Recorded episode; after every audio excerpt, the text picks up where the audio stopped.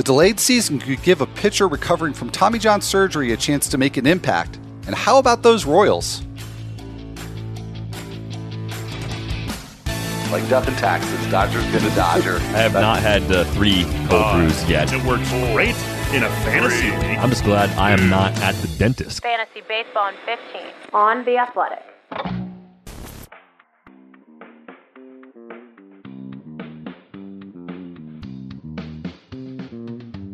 Welcome to Fantasy Baseball in 15 for Monday, April 13th. I'm Al Melchior, and I'm here with Derek Van Riper.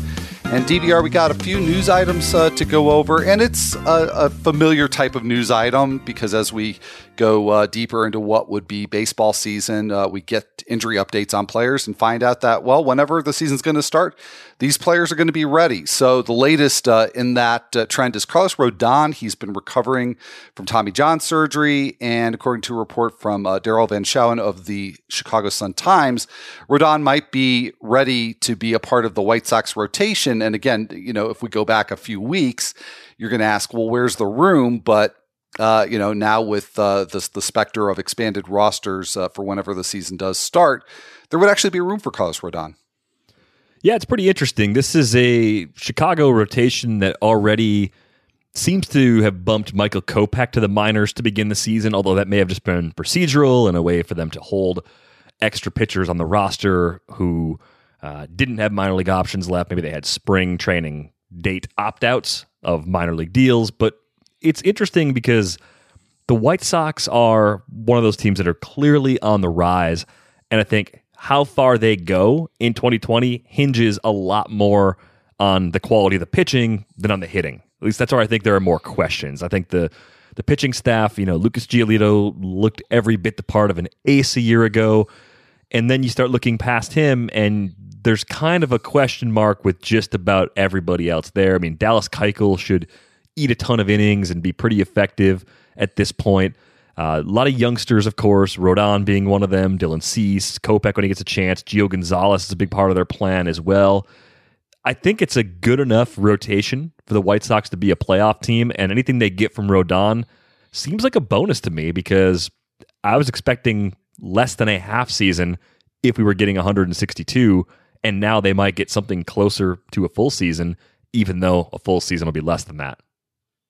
Yeah, so obviously it it just uh, recalibrates the way that we think about uh, fantasy value for for players like Rodon, and of course, you know we've been talking about a lot of these types of players who we weren't even drafting because we thought that they were playing a fraction of a season, but.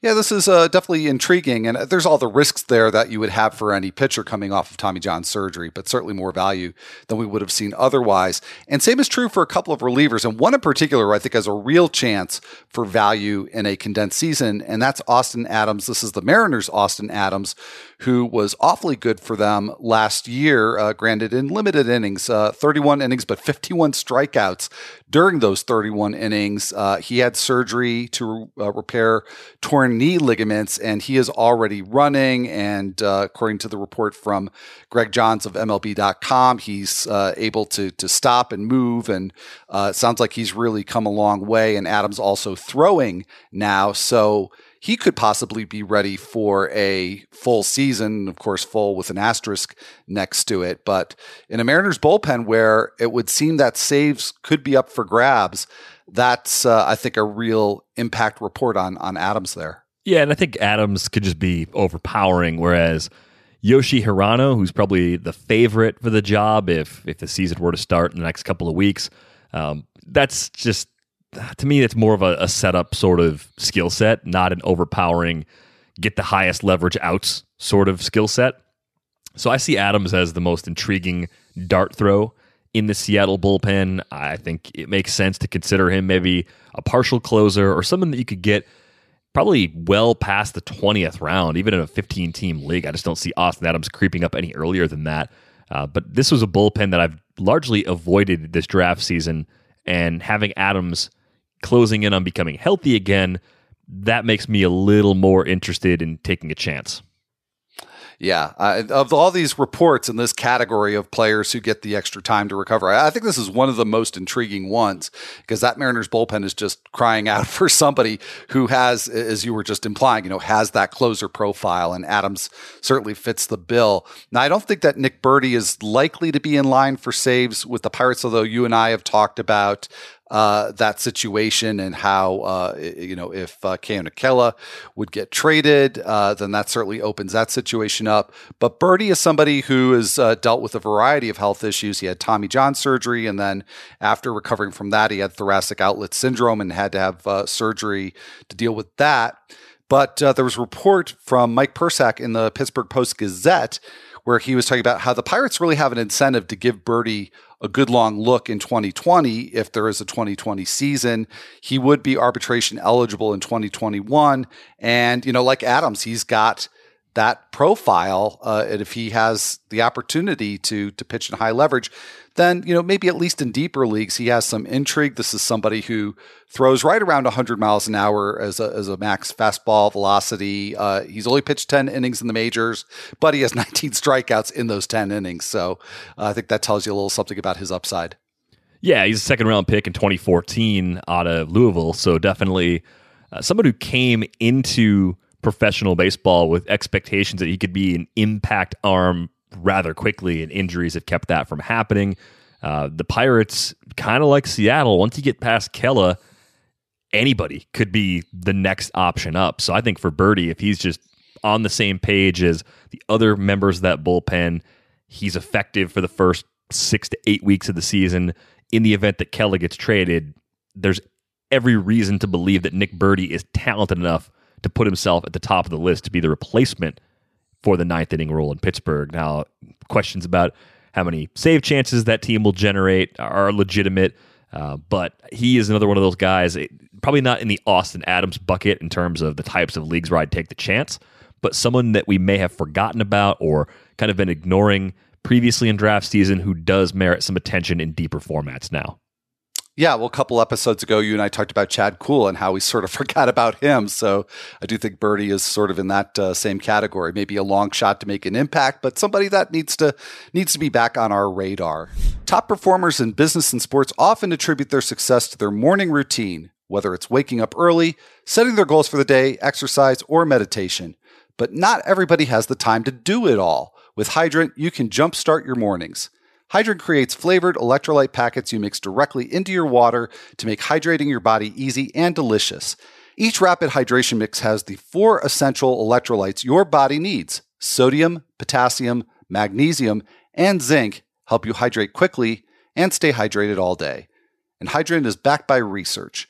The formula was developed by Oxford scientists to provide perfectly balanced, efficient hydration. There's no synthetic colors or artificial sweeteners. The formula is vegan, and you can choose between three different flavors or a variety pack. Hydrant starts at just a buck a packet for a 30 day supply. You can save even more on a monthly subscription. And for 25% off of your first order, go to drinkhydrant.com and enter the promo code BASEBALL at checkout. That's drinkhydrant.com and enter the promo code BASEBALL for 25% off your first order. Another news item that's occurred over the past weekend uh, there's another proposal for a possible alignment for a, a, major league season. This one's pretty interesting and, and definitely definitely novel, uh, where the the divisions would be completely realigned and they'd be realigned on the basis of spring training locations. So you would essentially have a, a cactus league and a grapefruit league, each one having three divisions based on geography of the spring training locations. So it really would mix things up in an interesting way. And Jeremy Frank, who uh, is on Twitter as at MLB Random Stats, he did an out of the park simulation based on this realignment and the schedules that it would create. And, you know, a lot of teams that you would expect to be successful do well and did well in the sim. The Yankees won the uh, Grapefruit League North Division. Uh, the Braves won the South. The Cardinals won the East. Uh, the A's won their uh, division uh, out in the uh, in the Cactus League. The Dodgers, Padres won the nor- the Northwest Division in the Cactus League, but right behind them, just four games behind them, with 84 wins, was the Royals. And if you're thinking, well, this is just one sim, Well, we talked about last week how the Royals were also doing really well in Strat-O-Matic's 2020 sim. Royals are also doing really well in our athletic alternate universe sim in Out of the Park. They're currently 13 and 5 and in first place. And in another Out of the Park sim that I'm taking part in that's called Real MLB 2020, they're 9 and 6 in that. So the Sims love the 2020 Royals. At least for the first couple of weeks. So, you know, I think it's worth revisiting this DVR because again, if it's just one sim, you can just say, oh, okay, well, it's, you know, it's a short, it's a short span of games. It's a small sample. It's one sim. Anything can happen. But the fact that this is getting replicated over and over again makes me wonder: Could the the Royals uh, be legit? And in these sims, you've got the you know the usual suspects: Mondesi, Whitfield, uh, Hunter Dozier uh, performing well in these sims. We talked about Nicky Lopez. Uh, but uh, do you think there's enough there for the Royals to be a surprise team in 2020? You know, we talked about the White Sox a little earlier and the questions about their pitching staff. And I like that group of pitchers, even though there are questions about it. I look at the Royals rotation Danny Duffy, Brad Keller, Mike Montgomery, Jacob Junis, Brady Singer, and or Jorge Lopez, rounding that out in the back. I don't see how they're competitive with that rotation. And maybe the bullpen is better than expected and they find a way to get to those relievers in the fifth inning and over a shortened season they can surprise. But this pitching to me seems like bottom five in major league baseball pitching across the board starters and relievers. Uh, so i don't see this at all. I, I, think the offense could be better than people realize. If, what hunter dozier did last year is real uh, if Maikel Franco can be just serviceable as a regular for them. You have a little bit of star power with Adalberto Mondesi, Jorge Soler coming off the big power season a year ago. They got Sal Perez back.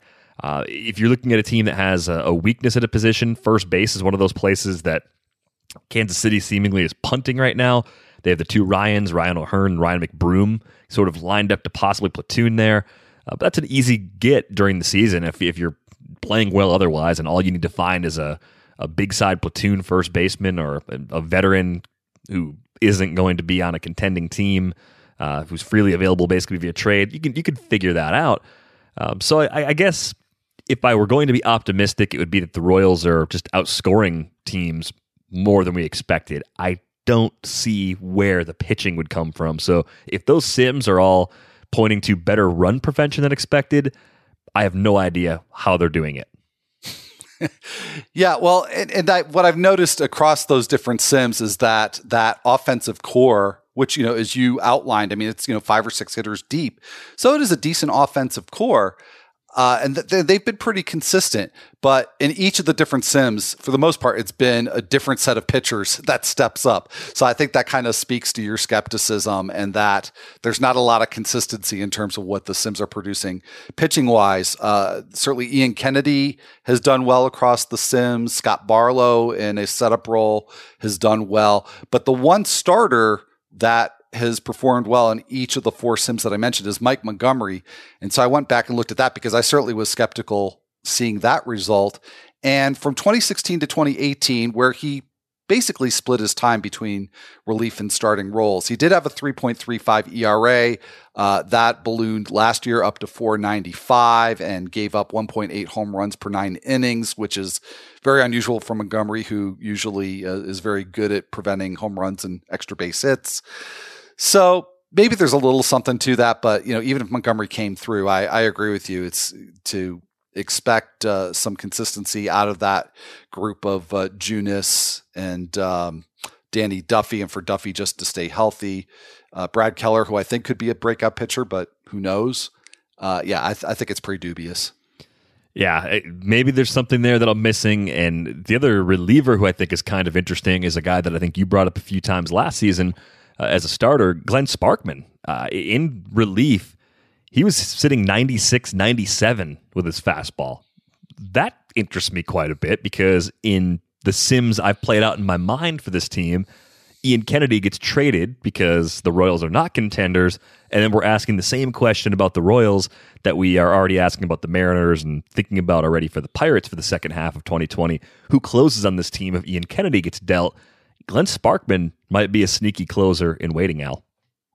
Interesting. Yeah. Uh, yeah, I did have a little spark mania after one or two uh, surprisingly good starts.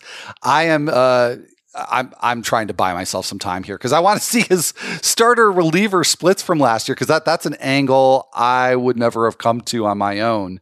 Uh, and here we go. Uh, he pitched just 17 and two thirds innings in relief, gave up eight runs on 23 hits. 11 strikeouts and six walks. So not good. Not great results the, the first time around. But uh, no, it's interesting. That's, you know, I mean, it's not a big sample to go on, but uh, maybe a little bit of an intriguing angle on the bullpen there. But yeah, you know, even if Glenn Sparkman is fantastic, uh, I have a hard time seeing the Royals being a winning team in 2020. But if I'm wrong, it would be a really interesting story. That's for sure.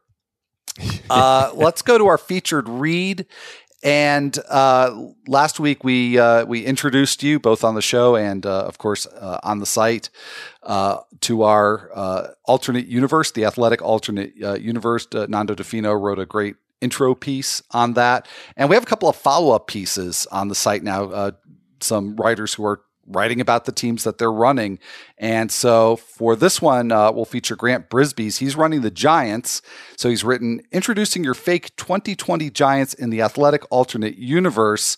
And basically, the reason I am recommending this read is because this just made me laugh, as Grant usually does. Grant is very good at making people laugh.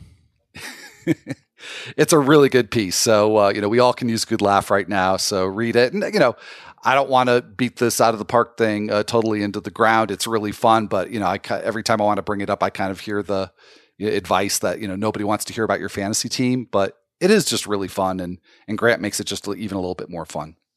So on that note, we are gonna put a bow on this episode of Fantasy Baseball in 15. If you're not already a subscriber to The Athletic, check out our 90 day free trial, but also you can get 40% off a subscription by going to theathletic.com slash baseball in 15. And everything that we do is included as a part of your subscription. If you're listening to this podcast on a platform that lets you leave a rating and review, we would certainly appreciate it if you did take the time to do that. So for Derek Van Riper, I'm Al Melchior. We'll be right back here on Tuesday.